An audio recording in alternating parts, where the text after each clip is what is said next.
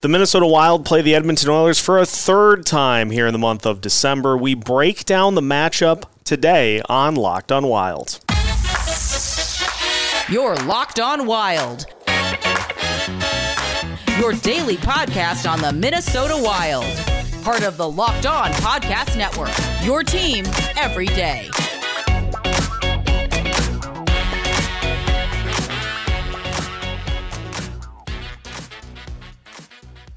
And welcome into today's pregame edition of Locked On Wild, your daily Minnesota Wild podcast, part of the Locked On Sports Podcast Network, your team every day. Thank you for making Locked On Wild your first listen each and every day. Just a reminder, you can find Locked On Wild on your favorite podcast platforms absolutely free of charge. On today's pregame edition of Locked On Wild, Tom Gazzola joins us to talk about Wild Oilers round three as we look at what led to the Oilers getting a win last time around and some keys to tonight's matchup at Xcel Energy Center. My name is Seth Topal, your daily Minnesota Wild insider. And as mentioned, we bring in Tom Gazzola. Tom, thanks for joining me. Third time these teams have played in the month of December, which is kind of odd, isn't it, to be that stacked up so close? It's been a weird year with the schedule, hasn't it? Like for every team. The Oilers have had a dumb schedule. Uh, everybody I bring on to my show for the pre and post game that comes on from other markets says the same thing about their respective clubs. It's been a, just a, a extremely weird schedule all around, I think. And these three games in what a dozen days, uh, two trips to Mini, one up here in Edmonton last week, is silly, but uh, that's the way it goes. I Seth, I still remember. I think it was 2011 or 2012 when I was hosting Oilers TV and on the road with the team. We were in Mini, I think, three or four times, and Edmonton, Minnesota played each other six times in a 36 game span. And I believe there was also a couple of preseason games in there where I, I felt like I was a, a resident of uh, the Twin Cities, and I really got to know St. Paul quite well. I, I, spent a lot of time at Tom Reid's. and uh, it was it was just bizarre. But those were the days of the old Northwest Division, and and even still, I guess I guess this stretch kind of harkens back to those days a little bit. Absolutely. Now, last time out, the Oilers got the win against the Wild five to two, and it was Stuart Skinner in net. And I think that was one of the big differences between round one and round two. Is you go from Jack Campbell to Stuart Skinner. Just how much has he kind of helped? solidify the uh, the goalie presence for the Oilers with Jack Campbell uh, struggling so far this year. Yeah, it, a lot is is the quick answer. Is he's been a pleasant surprise. You know, this is kind of his progress through the years. Every every year, every level he stepped up into, whether it was from junior to the ECHL, from the ECHL to the AHL, AHL to the NHL. It's taken a little bit of time, but Stuart Skinner, when he finds his rhythm, he becomes really, really good. And I think we're in the process of watching Stuart Skinner become really, really good he's got flaws to his game. He's still a rookie goaltender. Uh, there have been some rough moments this year, but without him, this Oilers team would not be where it's at right now. Probably would be on the outside looking in of a, of a Western Conference wild card spot. And, you know, Jack Campbell surprisingly has a good, or he has a over 500 record, but his game has been extremely spotty. Uh, we saw that game December 1st at, at Energy Center, and that kind of sums up the type of year Campbell's had. Like whether he's um, when he is solid, like they usually win, the Oilers do, but he still coughs up three plus goals a game. And when they are on a night where they need a save or two, like we saw in Mini a couple weeks ago, he he can't provide. So it's it's been this weird dichotomy for Jack Campbell this year. And despite that, he still has a, a, a winning record, but it, the numbers are and the averages are terrible and uh, we got a full glimpse of that in his last couple of starts. Could not have had a better start to the season for Connor McDavid and Leon Draisaitl as they combined have, uh, I believe it's 100 points total so far in the season, which is just crazy. And, yeah. you know, the more the more things change, the more things stay the same. Anytime you play the Oilers, it's all about trying to stop those two, and yet we see so many teams that just fail to be able to limit those guys and their opportunities. Yeah, don't take penalties because they'll they'll bite you on the power play.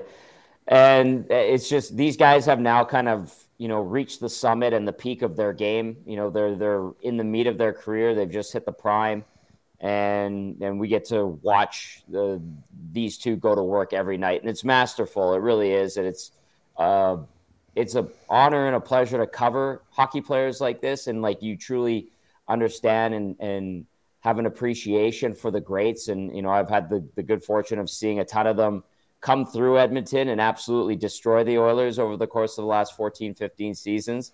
And now there's two here in Edmonton in Oilers colors that are kind of doing that to the opposition.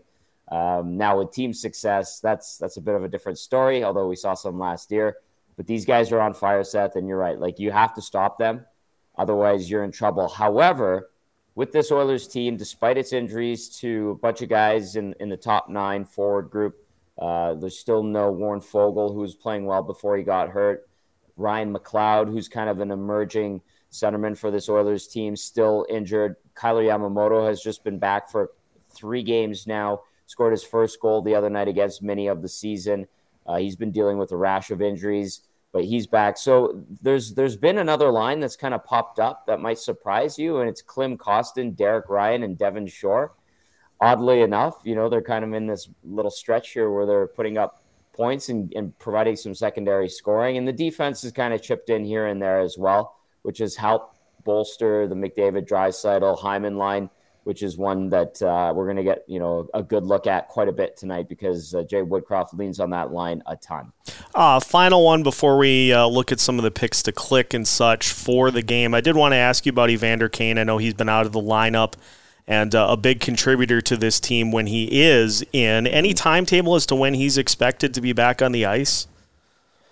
It's still the three, four months that was um, kind of, you know, announced when he suffered that laceration to his wrist. Obviously, very scary. Uh, the way he described it was right down to the bone when Pat Maroon kind of skated over. Yeah, not not for the squeamish. And uh, as, as I get older, I, I cringe at stuff like that. But uh, the specialists have looked at it recently. He's been on the ice in full gear, handling pucks. That's a good sign. And it's just over a month since that injury happened back on November 8th in Tampa. But uh, I think with something like this and reattaching nerves and muscles and, and all of that inside the wrist, it, it's something that I think needs its full time to heal. So, good indications that he's he's on the ice and he's handling pucks and stuff like that. But uh, I don't think we're going to be talking about Evander Kane in the Oilers lineup for at least another two months. And then you know, in two months' time, we'll we'll start to hear the rumblings that hey, this guy might be back pretty pretty soon here.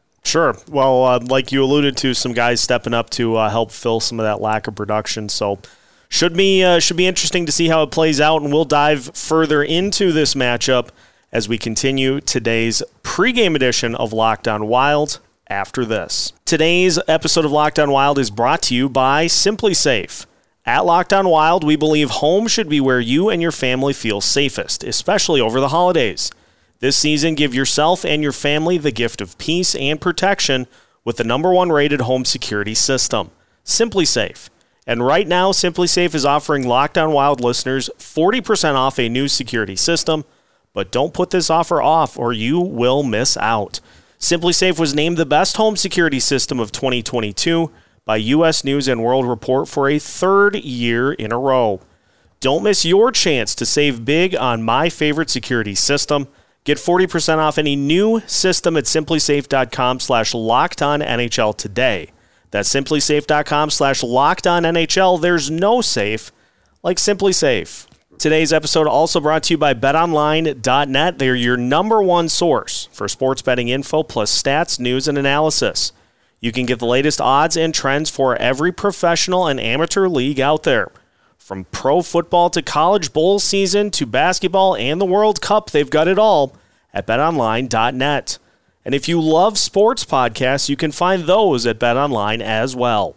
They are always the fastest and easiest way to get your betting info, so head to their website today or use your mobile device to learn more about the trends and the action at BetOnline, where the game starts. Continuing our pregame edition of Locked On Wild, thank you for tuning in as we gear up for tonight's matchup between the Wild and the Edmonton Oilers.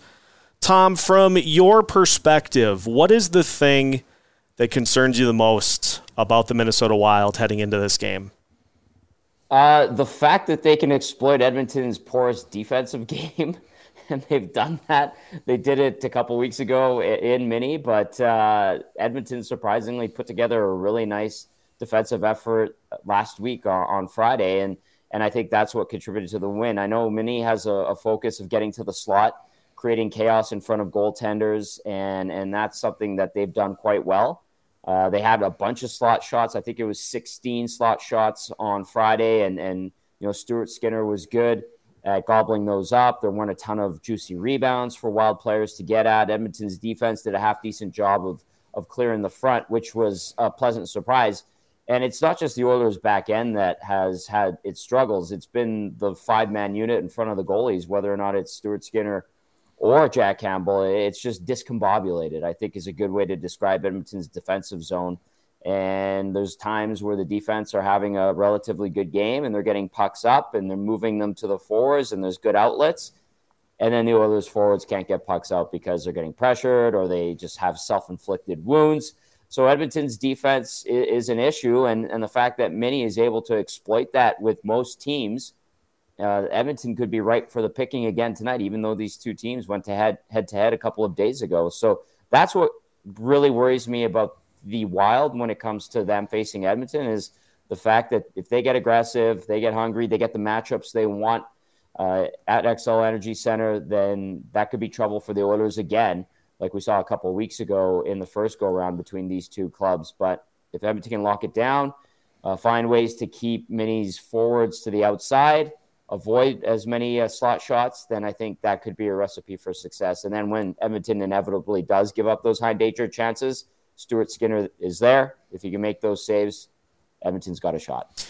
With the fact that the Wild have this one at home, they'll get the opportunity for last change, which will mean a lot of the grief line against McDavid and Draisaitl, which is the uh, the defensive weapon the Wild want to put in those situations.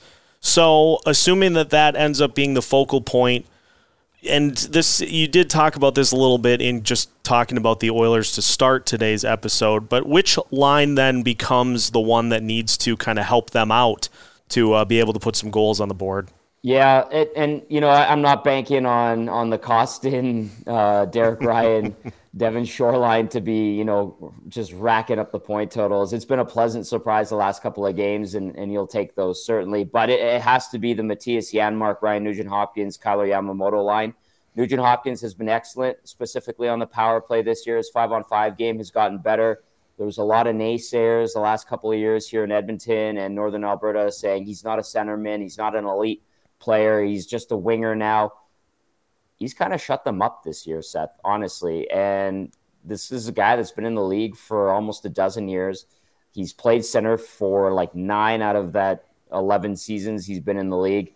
He's had two off years. He's admitted that.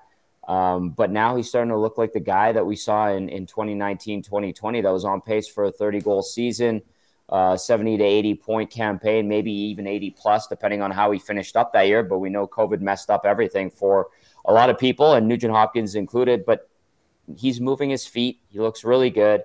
He's able to drive his own line, which is excellent. His faceoffs aren't particularly great, but the offense has been there. Mattias Janmark has stepped up and he's done a good job filling in that second line left wing spot. And if Kailer Yamamoto is 100% healthy, continues to be a little spark plug in there and uh, can buzz around and create havoc and play inside of the opposition's equipment, as coaches like to say, then that second line could be a nice stress relief for the top line of uh, McDavid, Draisaitl, and Zach Hyman.